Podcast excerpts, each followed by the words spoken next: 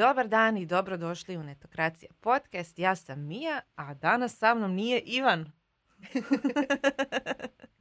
danas je sa mnom Kornelija. Bog Kornelija. Bog Mija. Kornelija Vukasović. Kasnije ću je predstaviti, a prvo želim predstaviti temu o kojoj ćemo danas pričati, a to je organizacija nadgradnih igara, precrtaj to nagradnih natječaja na društvenim mrežama i ostali oblici promocije, jer smo dobili zahtjev od jedne naše slušateljice, gledateljice, hvala na tome, da napravimo malo detaljnije, da uđemo u dubinu toga što se sve smije raditi na društvenim mrežama kad su nagradne igre, odnosno nagradni natječaj u pitanju, a što ne i što mnogi rade, a što mnogi ne rade. No prije svega ja ću preuzeti Ivanovu ulogu očito jer njega nema i pozvati vas da se pretplatite na naš podcast ako već niste. Možete to napraviti naravno putem YouTube ako nas gledate, ako nas samo slušate putem svih aplikacija gdje možete naći podcaste Apple Podcast, Google Podcast, Spotify, Deezer i e, ja bih naravno zahvalila podcast studiju koji nas je opet ugostio ovdje da imamo što bolji zvuk i što bolju sliku samo za vas. A sad da predstavim Korneliju. Kornelija Bog. Bog mi ja. Zapravo sama se predstavi. Zašto bi ja to radila? da se sama predstavi. Dobro, nije problem. Znači, Kornelija Vukasović, e, preko deset godina u digitalnom marketingu, e, radila u agencijama, trenutno imam svoju mini agenciju, odnosno freelancer sam, ajde bolje tako. Poduzetnica. Organizirala sam hrpe nagradnih natječaja i nagradnih igara, tako da stvarno imam iskustva i imam iskustvo sa komunikacijama na društvenim mrežama, na svim digitalnim kanalima. Pišem za iste, tako da... I osim toga za svoj blog si pisala upravo o ovoj temi. Da, to mi je jedan od, čini mi se, nije prvi, ali je jedan od među prvima zato što zato što me užasno živciralo što ljudi ne traže pravila, ne razmišljaju, ne žele poštovati ih. Sram vas bilo. Tako da sam složila to, u, umjesto da pišem na svaku objavu u društvenim medijima koja se pojavljivala s pitanjima o nagradnim igrama, onda sam napisala to sve u jednom blog postu i sad kad neko pita za pravila, šta se smije, šta se ne smije, samo zaljepim link, što to nije jednostavnije. I je, i bolje naravno za tvoj blog. Bravo. Tako se skupljaju čitatelji. A da objasnimo za one koji možda ne znaju, društveni mediji je Facebook grupa e, gdje smo Korneli i ja i još nekoliko nas suborkinja, administratorice i moderatorice gdje svakodnevno imam, pratimo i odgovaramo na upite, ih moderiramo upite vezane uz marketing na društvenim mrežama i jedni od češćih upita tiču se upravo nagradnih igrara, odnosno nagradnih natječaja. A Kornel ja, ja inače znamo se puno godina. jer smo jednu trenutku radile zajedno. Kornelija je bila i moja mentorica tamo, tako da sam puno toga naučila od nje. A evo sad zajedno idemo vas naučiti što se to može, odnosno smije i ne smije raditi na društvenim mrežama. ja bih možda na, za početak napravila jednu veliku razliku, a to je razlika između nagradne igre i nagradnog natječaja. to je ono po čemu se mnogi bune i misle da ako nagradnu igru na samo nazovu nagradnim natječajem da su izbjegli svu onu hrpu pravila i e, procedura koje moraju napraviti. Zašto to rade? Možda da definiramo i što su zapravo za početak igre na sreću, jer je to jedna potpuno druga kategorija i ne tiče se ovoga. Igre na sreću je loto, lutrija i tako dalje. I zapravo kod nas za licencu za tu Hrvatsku ima samo Hrvatska lutrija, gdje uvijek da korisnik nešto uplati, kupi nekakav listić ili nekakvu srećku i za uzrat e, sudjeluje u nekakvom izlačenju gdje se nasumično odabire pobjednik, bilo elektronski, putem onog bubnja uživo i tako dalje. Dakle, to je jedna sasvim druga kategorija, posebno je regulirana i u to nećemo ulaziti. Međutim, što se tiče nagradnih igara, one nisu dakle isto kao igre na sreću, iako je princip po meni sličan, opet nasumično se nekoga odabire, ima svoju definiciju u zakonu i tu je nešto gdje se mnogi bune. Dakle, Nagradne igre prema zakonu o igrama na sreću su igre koje radi promičbe svojih proizvoda i usluga priređuju trgovačka društva, druge pravne i fizičke osobe poduzetnici, pri čemu se privređivač obvezuje izvučenim dobitnicima podijeliti nagrade u robi ili uslugama, a da se od sudionika ne zahtjeva posebna uplata za sudjelovanje u igri. To je glavna razlika, dakle ovdje se ne zahtjeva nikakva uplata, nego možda ostavljanje nekih osobnih podataka i tako dalje. E, Sad, Kornel, ja bih zamolila da tebe da objasniš zašto možda uh, na društvenim mrežama nije toliko zgodno raditi nagradne igre? Zašto mnogi to izbjegavaju?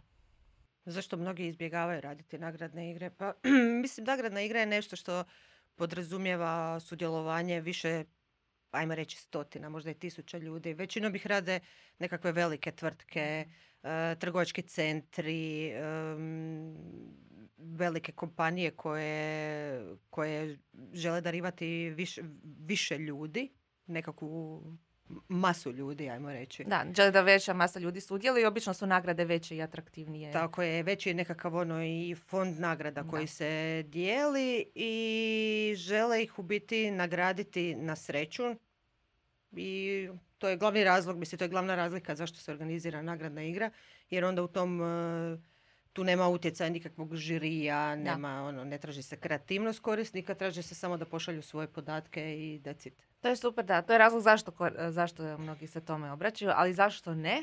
Je zato što postoji posebna procedura koja se mora slijediti i čak postoji pravilnik o prevređivanju nagradnih igara gdje je i naveden taj postupak, dakle komplicirano. Tamo, tamo pravilnik nije komplicirano. A mislim nije komplicirano, ali kompliciranije nego organizirati nagradni natječaj na društvenim pa, mrežama. Pa znaš šta, ponekad bi se čini da je u biti jednostavnije, jer imaš pravila koja onak, uh, možeš ih pronaći na internetu, Dobro, slobodno ih posudiš s interneta, jer manje više to je ono jedan te isti formular u kojem dodaš ono svoj fond nagrada, uplatiš 5% za crveni križ, predaš te papire 15 dana prije nego počinje nagradna igra i u, mislim, ja ne znam da je ikome odbijena bila, da su pravila bila odbijena. Da, da, da. Može bilo nešto u proceduri da nije navijeno. Tako da, ono, nije to nešto, neka komplikacija, niti je to nešto strašno skupo, a ono, podmirio se sve. Imaš, poštuješ zakon, Možeš izvlačiti ljude na sreću i svi sretni i zadovoljni. Jedino postoji u pravilniku ako je fond nagrada veći od 50.000 kuna da izvlačenju mora prisustovati javni bilježnik kako bi se osiguralo da,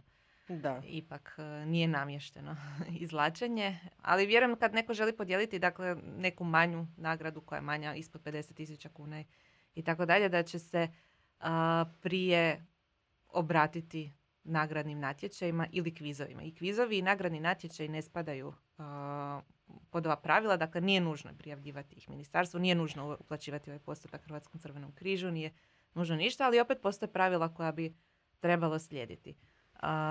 Kvizovi su igra koja se odvija pred javnošću, čak je i definirano isto u ovom zakonu o igrama na sreću, u kojoj se u vještini, spretnosti i znanju iz različitih područja natječe jedan ili više unaprijed kvalificiranih sudionika prema pravilima privređivača uz obvezno prisustvovanje sudionika mjesto privređivanja kviza, pri čemu pobjeda ovisi isključivo postignutim rezultatima u zadanoj tematici. To se može na društvenim mrežama napraviti uz pomoć nekih aplikacija ili nekih nagradnih pitalica i tako dalje. I, mogu se, I onda se nagrade podijele prema tome ko je naravno osvojio najviše bodova ili bio najuspješniji u odgovaranju. Ili najbrže. Ili najbrže. Mislim, sjećaš se onog perioda kad je Facebook ukinuo uopće mogućnost da se može organizirati na timelineu e, nagradna igra i odnosno nagradni natječaj. I onda smo svi ono, tražili aplikacije, onda se izrodilo milion tih nekakvih e, firmi koje su napravile ono, aplikacije koje mogu svi koristiti. I mogu ti reći da mi je to možda bilo i najdraže nekakvo razdoblje, jer si mora biti kreativan. Da, I sjećam se ono nekih aplikacija, ono što, imali smo aplikaciju šta je trebalo usisavati i čistiti stan i nešto ono tako, tako da bilo je fakat to mi je bilo je, super. Bilo je super i baš, baš se činilo da će, ne, recimo, um, današnji The Guardian je uh, tada i studio imao zaseban projekt Social Puzzle gdje si mogao napraviti nagradni natječaj baš uz pomoć uh, Facebook aplikacije koje su oni napravili. Dakle, imali su posebnu aplikaciju za učitavanje fotografija, za nagradni natječaj gdje se birala najbolja fotografija na neku zadanu temu i tako dalje. To danas se možda čini malo smiješno jer rijetko koristi Facebook aplikacija, ali u to doba je to baš bilo zlatno doba da. aplikacija. Definitivno. Da, ali baš zbog toga što je možda nekima prestalo biti isplativo kupovati i unajmljivati aplikacije, se puno toga počelo organizirati na samim Facebook stranicama ili Instagram profilima brendova. I tu je ono gdje zapravo mnogi griješe. To je ono o čemu zapravo danas želimo najviše pričati. Dakle, nagradni natječaj, što nije nagradna igra, definiran je tako da mora hmm, mora postojati nešto što ćete predati nekom stručnom povjerenstvu, žiriju koje će ocijeniti što je od toga najbolje. Bila to fotografija, najkreativniji komentar e, ili bilo što drugo. I onda neko povjerenstvo, nebitno ko je u njemu, mora ocijeniti ko je bio najbolji, najuspješniji, što god, najkreativniji. To se ne smatra dakle nagradnom igrom, nije potrebno prolaziti kroz uh, cijeli postupak, ali jako je važno da ne smije se izlači, izlačiti nikoga nasumično, nego se mora ocijeniti ko je bio najbolji, najkreativniji i tako dalje. Da, tu se ocjenjuje u biti vještina. Da. Vještina i znanje. Mislim, to su kvizovi. Da. Tu se ocjenjuje većinom znanje. Kod kviza, da, kod nagradnih natječaja nekakva kreativnost. Da, što god. E sad, to je što se tiče hrvatskih zakona i propisa. Međutim, same platforme, odnosno Facebook, Instagram, imaju neka svoja pravila i to je ono što oni mnogi krše. Ja bi tebi prespustila riječ, jer znam da te to jako živcira. Znači, postoji nešto što se zove ono, Facebook promotions. Nije teško doći googlanjem uopće do tih pravila u kojem vrlo jasno piše što se smije, a što se ne smije. Pa e, ajmo nabrojati ono što se ne smije. E, znači, ne smije se tražiti šeranje. Ne smije se koristiti u principu privatne profile za vlastitu promociju. Znači, share, tag, to sve nije dozvoljeno. I, a to je ono što svi rade. Tagajte troje prijatelja, podijelite na svoj profil. Ne. Da, to, to, to je ono što je tamo ono jasno piše u, u pravilima. I, I još jedna stvar koju neki sad već zaboravljaju, iako ljudi sad već znaju da ni Facebook ni Instagram ne sudjeluju u tome nagradnom natječaju, ne navode upravo tu rečenicu koju je Facebook izričito napisao da se treba navesti. Znači, nije to sad neka hrpa pravila koja je nejasno napisana i da ju niko ne može razumjeti. Vrlo je jasno, ali jednostavno svi ih e, ignoriraju. Da. I kad sam ja pokušavala u neko ranije doba, kad sam imala ono, dovoljno volje i želje da pomognem e, ljudima, jer sam smatrala da u biti ljudi ne razumiju ta pravila, a ja sam ih razumjela pa sam im išla pomoć, pa bi im se javila privatnom porukom E, da ne, ne poštuju pravila, da je postoje pravila da bi trebalo, a odgovor koji sam dobivala pa svi to tako rade. Pa da, a šta ti tu Facebook policiju hoćeš? ne, problem je što svi to, svi to rade, doista, mnogi brendovi to rade i neki influenceri i tako dalje, zato što zapravo se jako malo vidjelo nekih posljedica. Ali vidjela sam, mi smo, ja sam e, imala slučaja gdje se baš neko požalio, ja mislim čak u grupu društvenih mediji gdje uh, im je obrisan takav post. Moguće da je neko poput Kornelije poprijavljivao Facebooku pa onda reagira. Ili da imaju problema sa, sa taganjem uh, korisnici zato što se zahtjeva za sudjelovanje u nagradnoj igri da se taga prijatelji i tako dalje. I onda je moguće da Facebook sam malo ograničava te mogućnosti. Nažalost ili na sreću, kako za koga, nije do sada bilo nekih ozbiljnijih posljedica od toga da neko napravi takvu nagradnu igru, ali čemu riskirati prvo u struci će vas ljudi poput Kornelije i mene gledati kao zašto to radite, to nije ok. A drugo, postoji mogućnost da će vam Facebook ili Instagram ukloniti taj post i možda vam malo sankcionirati vas i onemogućiti vam neka, na, neke mogućnosti na tim društvenim mrežama koje inače uh, želite i morate koristiti. Pa bi ja samo ponovila za one koji nisu sigurni što se smije, što ne smije. Znači, Facebookova pravila kažu da ako koristite Facebook za komunikaciju ili održavanje promocije, odnosno natječaja, vi ste odgovorni za zakonito provođenje te promocije, što znači da morate objaviti službena pravila, što biste i svakako trebali objaviti, uvjete za sudjelovanje i morate biti usklađeni s lokalnim zakonima. Dakle, ako organizirate nagradnu igru, morate napraviti sve ovo što smo Kornelija ranije spomenuli. Ako organizirate nagradni natječaj, pravila su tu malo što se tiče naših zakona labavija, ali opet morate objaviti uvjete i način sudjelovanja, nagradni fond i tako dalje. Morate staviti u napomenu što je Kornelija uh, rekla, dakle da promociju ne sponzorira, ne administrira, nije povezana s Facebookom i morate imati na umu da se promocije mogu održavati samo na Facebook stranicama, u Facebook grupama, u Facebook eventovima i unutar aplikacija. Dakle, privatni profili ne mogu biti mjesto održavanja nagradne igre. Osoba može koristiti svoj privatni profil da sudjeluje u nagradnoj igri, ali ne smije tagati nikoga za sudjelovanje Mislim, u nagradnoj Smije ona tagati. Nije, nije, ne smije biti uvjet. To ne smije biti uvjet. Tako je. To Isto ono... kao što like stranice ne smije biti uvjet. Da, to je još staro. To smo i zaboravili. To je toliko da, staro da smo zaboravili. Dakle, ako napravite nagradni natječaj uh, u stilu da biste sudjelovali u njemu morate ostaviti naj, kreativan komentar koji će naše žiri stručni odabrati među njima najkreativniji. I, ali tagajte troje prijatelja, zapratite tog i tog, ovo sve ne biste smjeli staviti. Vi možete sugerirati da se zaprati sponzora ili da tagate, e, da sudionici tagaju prijatelje da bi to doprlo do što većeg broja ljudi, ali to ne smije biti uvjet za sudjelovanje u nagradnom natječaju. Tako je. Tako je. Ono što mnoge brine je također prikupljanje osobnih podataka, posebice od kako je GDPR. Da, GDPR je uneo onak ogromnu pomutnju jer mm, ljudima nije bilo jasno što se smije, što se ne smije. I onda je bilo koje podatke smiješ prikupljati, koje ne smiješ. U principu ono što sam ja do sada pronašla, ja nisam stručnjak za GDPR, tako da dobro je provjeriti s nekim koji je baš pravi stručnjak za GDPR, ali ono što sam ja do sada pronašla, znači u nagradnim igrama i nagradnim natječajima u principu e, ne prikupljate podatke, odnosno imate prijave ljudi koji žele sudjelovati. U pravilima za sudjelovanje morate jasno navesti da pristaju da sudjelovanjem u nagradnoj igri ili nagradnom natječu pristaju da ostave te svoje podatke i te podatke kasnije ne čuvate. Kad odaberete pobjednika ne čuvate ih, osim u slučaju kada imate nagradnu igru, jer u pravilima imate jednu, jedan članak u kojem e, navodite da za sve sporove je nadležan sud taj i taj, tako da e, po zakonu morate određenu minimalna, minimalnu količinu podataka ipak sačuvati za slučaj da vas dobitnik tuži. Mislim, Dobar nije se, savjet. Nije se nikad dogodilo, ali nikad ne znaš. Ma je, događalo se, da. Dobitnik da tu. A dobro, ne, tuži. ne dobitnik, dobitnik da, imaš pravo. nikad ne tuži.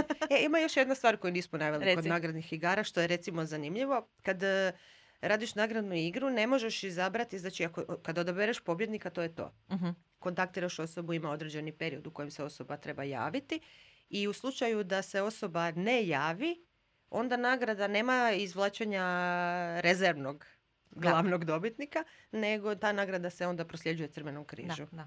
To čak i stoji u pravilniku. Da.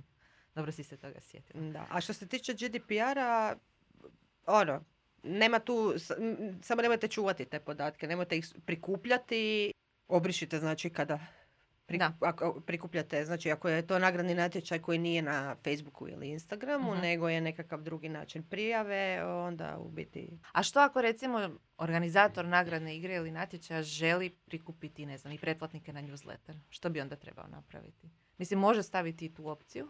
Može ali... staviti tu opciju, ali ta opcija mora biti proizvoljna. znači, to je ona posebna kućica, odnosno checkbox koji korisnik mora označiti da želi. Ne može po defaultu. Ne može mu to biti po defaultu. Super, ja mislim da smo prošli osnove. Uh, ovu smo epizodu zapravo odlučili napraviti zato što nam se, kao što sam spomenula, javila jedna gledateljica, slušateljica Boka Vlatka i Vlatka ima neka konkretna pitanja, pa bih ja voljela da mi njih još dodatno prođemo za one koji poput nje možda imaju još nedoumice ili žele želi pokazati kako zapravo organizirati nagradni natječaj. Kaže Vlatka, zašto toliko ljudi koji se bave vođenjem društvenih mreža nije ni svjesno da čine grešku, krše zakon, krše Facebook, Instagram pravila, traže share, like, follow kao uvjet. I koliko njih svjesno krši ta pravila? Šta misliš, zašto? Pošto si ti kontaktirala određen broj njih. Pa ja mislim da je jako puno njih svjesno krši pravila zato što nije bilo posljedica. Da. Puno je jednostavnije, ako gledaš realno, puno je jednostavnije napraviti nagradni natječaj u kojem, odnosno to je neki hibrid nagradnog natječaj i nagradne igre, igre jer izvlačiš na sreću.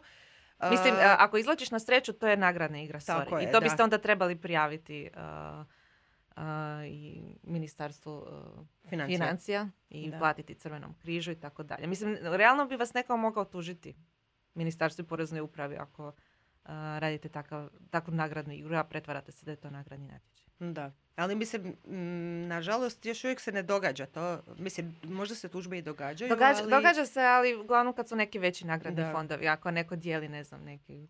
Knjigu. Knjigu ili neki proizvod, mislim da ne. Ali da. znao se događati, recimo, znam za jedan slučaj za jednu medijsku kuću gdje je bilo nekih nedoumica.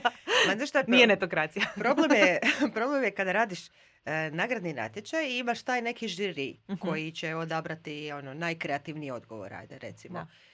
stvar je u tome da to je, najkreativniji odgovor je i nekakvo, ajmo reći, osobno mišljenje Je, to je žirija. subjektivni, da. To je skoro subjektivni odabir i kad napraviš e, izvlačenje na sreću, onda si u biti izbjegao puno tih objašnjavanja Tako zašto baš taj komentar. Onda se javi neko pa ovaj uopće nije bio kreva, kreativan. Moj je Svi puno koji vodimo društvene mreže znamo. Onda ono imaš e, mini kriznu ono, situaciju koju rješavaš na način na koji god znaš. I onda je ovo ispadne puno jednostavnije, ali je potpuno van svih pravila. To je problem. Da. Dakle, ako radite nagradni natječaj, znajte što dolazi s njim. Možda puno a, komentara nezadovoljnih. Ako radite nagradnu igru, morate prijaviti Ministarstvu financija. Mislim da će zapamtiti. Da. nakon Koliko ovog. svjesno ih krši ta pravila, mi, smo, mi mislimo da ih je puno, iako vjerujem da i mnogi ne krše to svjesno, nego su vidjeli da drugi to rade. Možda, možda im je klijent ako došao s tim, ajmo mi napraviti nagradnu igru, ali ne da mu se gnjaviti Da. sa svime ovime, ali morate uvjeriti klijenta ili šefa ili koga god da se to napravi po pravilima, da ne bi bilo nekih posljedica. Iako smo mi rekli da često nema posljedica, ali može ih biti. Pa ajme, evo, pokažite ovaj podcast. A mislim, nikad ne znaš kad će se početi događati posljedice. Evo sad onaj Facebookov zadnji update koji je bio, pa su svi imali problema sa uh, ad accountima. E, bili su, puno ljudi bilo blokirano, nikad nije bilo toliko ljudi blokirano da smo ono... Da smo mi primijetili. da da. smo mi primijetili. E, I znači, neki pomaci se događaju. Da, problem kod Facebooka je što on napravi takvu periodio- periodičnu čistku nečega, što je njemu tada prioritet i često to bude vrlo automatizirano i onda je teško sanirati posljedice i pokušati se navlačiti s njihovom službom za korisnike. Imam osobno iskustvo koje je bilo stvarno nalik Kafkinom procesu, petlji iz koje nije bilo kraja. Nije bilo povezano s ovim toliko, ali je bilo povezano sa ad accountom. Dakle, jedan oglas nam je označen kao da je prekršio Facebookova pravila, iako po mom osobnom mišljenju nije. Bio je označen kao politički oglas, ali nije bilo riječ o političkom oglasu, nego se spominjala Europska unija. Ok, mogu shvatiti da to... Mi nismo prošli onaj proces verifikacije koji je bio potreban za političko oglašavanje. Ali što se dogodilo? Dakle, nakon što su nam označili taj oglas kao da krši Facebookova pravila, dobili smo i zabranu cijelog ad accounta. Ja sam pokušavala do, ustupiti u kontakt sa službom za korisnike, uspjela sam preko chat supporta služba je bila vrlo spremna pomoći, ali nije bila korisna. Ono što su oni zahtijevali od mene je bilo da uredim taj oglas. Ali kako mi je bio blokiran ad account, nisam imala mogućnost editiranja oglasa. I tu smo se vrtili u krug. Dakle, osoba s druge strane, može je bio i bot, ja više ni ne znam jer je tako zvučalo, mi je uporno tvrdila što ja trebam napraviti i prosljeđivala to na višu razinu, vraćala na nižu, to je trajalo danima i stalno sam dobila odgovor da uredim taj sporni oglas, a ja sam stalno vraćala odgovor, ja ne mogu urediti sporni oglas jer ste mi blokirali pristup tom oglasu i tako dalje i tako dalje. Otvorili smo novi ad account. Da skratim priču, ali jednom kad se nađete u tom paklu uh, birokracije, Facebook birokracije, ne želite stvarno tamo biti, pa je bolje potruditi se i napraviti sve po pravilima. Tako je. Ok. Idemo do idućeg pitanja, a to su lažne nagradne igre s ogromnim fondom nagrada za brzo prikupljanje followera. Što učiniti kad, kad tako nešto primijetimo? Možeš objasniti, Kornele, kakve su primjeri nagradnih igara? Mm, lažne nagradne igre, to je sve što vam bude, što vam je sumnjivo, jer se poklanja ne da je znam, predobro da je bilo istinito. Tako je, to je e, znači lažna nagradna igra.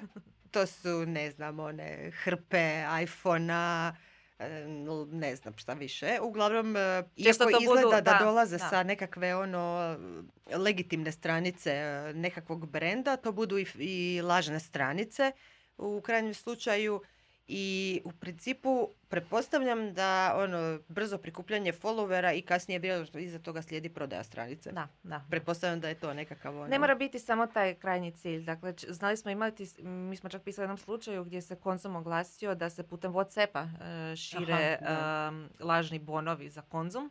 Da je ono što je potrebno da bi korisnik dobio te bonove je slikati osobnu iskaznicu i još e, Aha, neke da. osobne podatke i onda to poslati kao da bi dobio taj poklon bon. To nikad nemojte slikati osobnu iskaznicu, kreditnu karticu da ne spominjem, bankovnu, a, nemojte slati nikome. A, što se tu događa? Dakle, neko ko je priredio tu lažnu nagradnu igru ili dijeli neke stvari koje se zapravo nikad neće e, stići do krajnjeg e, korisnika je, žele pri- je da žele prikupiti njihove osobne podatke i onda to prodati na nekom I to a, crnom tržištu. Pogotovo su lukrativne te osobne iskaznice. Ako neko traži da slikate prednju stranu, zadnju stranu osobne iskaznice, još da snimite selfie uz to, pazite se, možda će neko otvoriti profil na nekoj burzi kriptovaluta jer je to ono što je dovoljno. Ili sklopiti pretplatu kod nekog telekoma na vaše ime. Evo, MUP je nedavno imao akciju baš uh, inspirirano takvim stvarnim događajima. I ako mislite da se to ne prijavljuje policiji ili agenciji za zaštitu osobnih podataka, varate se. Evo opet imam slučaj. imam puno slučaja koji je blago povezan s ovim. negdje u desetom mjesecu sam dobila na svoj privatni mail ponudu da kupim bazu podataka osobnih email adresa. Osoba s druge strane, odnosno tvrtka je čak bila predstavljena, je tvrdila da ima pristupe ok, poslovnim mail adresama raznih subjekata, to nije, nije podložno GDPR-u, ali i privatne email adrese milijun i dvijesto tisuća osoba iz Hrvatske. Što je zabrinjavajuće i dodatno je zabrinjavajuće to što sam ja ponudu dobila na svoju privatnu adresu, znači imali su i moju. Ja sam to proslijedila Agenciji za zaštitu osobnih podataka, malo iskreno zaboravila na to da bih nedavno dobila poziv iz policije vezano uz taj slučaj i otišla sam na lice mjesta, popričala sa inspektorom, i da bi shvatila da zapravo sjedim kraj opreme od računalne osobe koja je pokušavala trgovati tim bazama podataka. Dakle, oni su doista i digli kaznenu prijavu, zapljenili su njegovu opremu, uništit će te baze podataka. Mislim, te baze kolaju vjerojatno internetom i ako je vaš mail tamo, ono, to se nikad neće moći obrisati, ali bar se stalo na kraj osobi koja pokušava zaraditi na taj način. Tako da ako vidite da neko doista organizira nekakve lažne nagradne igre, pokušava trgovati nečim osobnim podacima, prikupljati nečije osobne podatke, prijavite Agenciji za zaštitu osobnih podataka, prijavite MUP-u, možete i putem aplikacije, one njihove mobilne, dosta jednostavno. Samo prijavite. Facebook i prava policija. Ok. Kaže, zašto nitko, korisnici provoditelji zakona Facebook ne reagira i što učiniti kada primetiš da se krše pravila? Ako sad, evo, sad smo rekli. što se tiče osobnih podataka. A što se tiče... Što se tiče Facebooka, Facebooka tu prijave, a mislim, ja sam probavala, e, iako nisam prijavljivala nagradne igre, njih sam pokušavala educirati, pa mi je bilo besmisleno ono, prijavljivati, e, jer sam, mislim, realno Facebook ne radi puno toga. Veći problem su mu lažni profili koji od početka do dana današnjeg nisu nestali. To recimo znam prijaviti. Prijavila sam nedavno jedan profil koji ne treba ti uopće Google prevoditelj da ti je jasno da to nije ime i prezime osobe e, i dobila sam odgovor od Facebooka da ne krši pravila. Naravno zato što se javljaju ono, automatizirani botovi. Gle, mislim, cijeli taj proces detekcije lažnih profila je prilično kompleksan na samom Facebooku. Oni, kako se dobro sjećam, 99% tih pokušaja riješe odmah u startu. Jer imaju već neke određene parametre koje prate da vide otvaraju li se, kako se otvaraju novi profili i tako dalje. međutim, problem je što oni ne prate samo kako se netko zove, nego kakve on ima konekcije. Ta, taj profil koji si ti pokušala prijaviti je već imao popriličan broj stvarnih ljudi koje je dodao kao prijatelje i već po tome se Facebooku prema njegovim parametrima čini aha, ova osoba je stvarna, nije neka skripta koja je mhm, stvarala lažne profile. Tako da je ta osoba, iako se nazvala nečime što nije ime i prezime, dakle, ta, doista je bilo potrebno otvoriti Facebook stranicu, a ne Facebook profil, se Facebooku po nekim drugim kriterijima čini kao stvarna osoba. Tako da, da. to je propust. A mislim, to je, bio, to je i prije bio glavni problem sa ono, nagradnim natječajima i nagradnim igrama, lažni profili koji su se otvarali na stotine, tisuće sudjelovali jedni drugima. Mislim, kad god je bila ono, opcija da biraju e, fanovi na uh stranici, mislim, to smo znali, točno smo znali tko će dobiti. Ja mislim da nitko ko radi u digitalnom marketingu i radio je nagradne natječaje na Facebooku, sigurno još uvijek ima popis Bila je ta crna lista. Lovaca na nagradne igre ili kako god pa, se već e, su, zovu kod koga. Sjećam se da je na forum HR-u koji je tad bio puno aktualniji uh, postojala i postojale masa ovih tema gdje su se mogle postati uh, linkovi na nagradne igre gdje bi onda svi koji prate tu temu mogli otići sudjelovati, natjecati se i poprilično su oni bili gorljivi i ono, borili se za te nagrade i kad je bilo nešto da trebaš nešto kreativno staviti, oni su stvarno imali najkreativnije, mislim odgovore. Pa, da, mislim, ok, da. da. jesu, trudili su, se, ali je kad si trebao birati, ono, kad je bilo random biranje, Mhm. e, nisi, nisi baš imao puno izbora. Da. najviš- najveći broj lajkova znao si točno ko će dobiti. Da, da, da.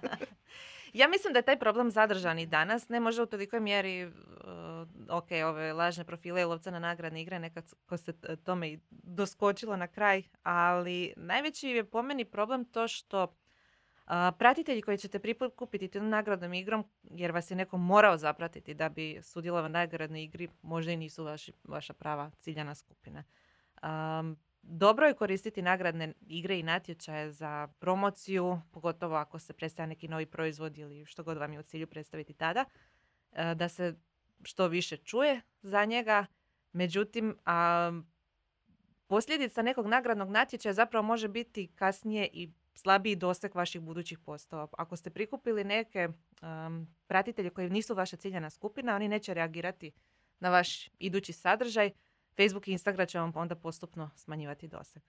Bolje prikupiti pratitelji koji va- doista jesu vaša ciljana skupina na razne načine.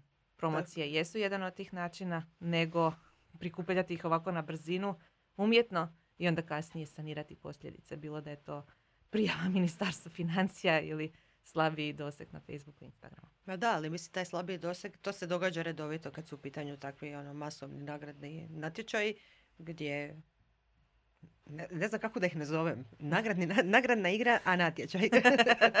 Nazovi stvari pravim je. Darivanje. Darivanje. Darivanje. Nasumično darivanje. To je nagradna igra, prijavite to. Događa se, uvijek se dogodi ista stvar. Znači, ono, naglo krene rasti doseg stranice, to se penje, penje, penje, penje i završi nagradni natječaj i za par dana, o, pa strmoglavi pad. Da, I što najgore, što taj pad nije privremeni. da. Taj tra- to traje i traje i šta, onda ne preostaje ti ništa drugo nego ulagati u oglašavanje. I sve je ok kada su to u pitanje brendovi, tvrtke koje inače ulažu u oglašavanje, ali na primjer blogeri Da, koji tu i tamo nekakav oglas plate ako imaju nekakvu plaćenu suradnju suradnju, ili tako nešto, ali u principu kod njih je sve nekako organski. da. Na taj način rastu i onda sami sebi naprave problem. Jer im ono, smanji im se doseg, ne prikazuju se objave i to je onak dvosjekli mač. Tako da ja sam uvijek za nagraditi, ali pametno nagraditi. To sam baš htjela pitati. Kako bi ti recimo da sad trebaš a, napraviti nagradni natječaj ili nagradnu igru nekom manjem, srednjem brendu, kako bi ti to organizirala? Kako bi organizirala? Pa sad e, ovisi, mislim, ja volim kad možemo povezati, recimo, kad imamo em, možda ako bi išla nagradna igra na, ako je lansiranje recimo nekakvog novog proizvoda i ide nagradna igra na nacionalnoj razini, Mhm. pa onda napravite nekakve e, nagradne natječaje koji će educirati Mhm. o tom novom proizvodu, tako da ljudi, principu, da ljudi moraju pročitati nešto o tom proizvodu, naučiti nešto novo o tom proizvodu i pokazati to svoje znanje. To je do sada bilo naj, ajmo reći, najisplativije. Zato što sama objava o novom proizvodu ovisi kako je napisana Da. i koliko će pročitati, a u situaciji kad e, postaviš pitanje i mora, ili recimo kviz je super za tako nešto, znači mora pročitati i tekst i iz tog teksta nešto će i zapamtiti. Znači, to je nekakva možda najbolja promocija nekakvog novog proizvoda ili Samo za edukaciju. Pa, to dođe valjda nakon ovog niza godina ono, učenja na pogreškama. ja, ja se u potpunosti slažem s tobom. A vas pozivam ako imate daljnjih pitanja vezano uz bilo šta uh, vezano uz promociju na društvenim mrežama ili druge oblike digitalnog marketinga da nam se javite s pitanjima. Ja ću još jednom zahvaliti Vlatki što je potaknuo ovu zanimljivu temu. Iako o njoj ima toliko toga napisanog na internetu, valjda svako ko se imalo bavi uh, digitalnim marketingom je sigurno napisao blog post na ovu temu. Ali evo, a, možda nekom je lakše kad doprišim do ušiju, pa evo, možda se Možda. ja bih preporučila a, sa računovodstvene strane je- jedan blog post, a to je na stranici Brojevi HR, to je jedan računovodstveni servis koji se bavi ovako aktualnim temama a, vezanim uz digitalni marketing, freelancere i tako dalje. Nekad zna- znaju imati i postove i na samoj netokraciji vezano uz porezne prognoze što nas čeka u novim godinama za male poduzetnike i freelancere. Oni su napisali ra- tekst na temu računovodstvenog tretmana nagradnih igara, jer ima tu još nekih stvari kad koji porez se prijavljuje, plaća i tako dalje, da znate ako budete organizirali neku veću nagradnu igru, nagradni natječaj, kviz, darivanje, igru na sreću nećete jer to može samo Hrvatska lutrija. Ok, hvala ti Kornelija što si došla, što si gostovala u Netokracija podcastu. Nadam se da je bilo edukativno za sve naše gledatelje i slušatelje. Ja bih zahvalila na gledanju, slušanju i pozvala u maniri Ivana Brezaka Prkana, jer je uvijek duhom s nama, da se pretplatite na Netokracija podcast, označite zvonce na YouTube-u. Audio verziju pronađite na Apple Podcast, Google Podcast, Spotify, Deezeru. I ja pozdravljam Podcast Studio i našu Doris koji su zaslužni za naš dobar zvuk i izgled. Bog. Bog.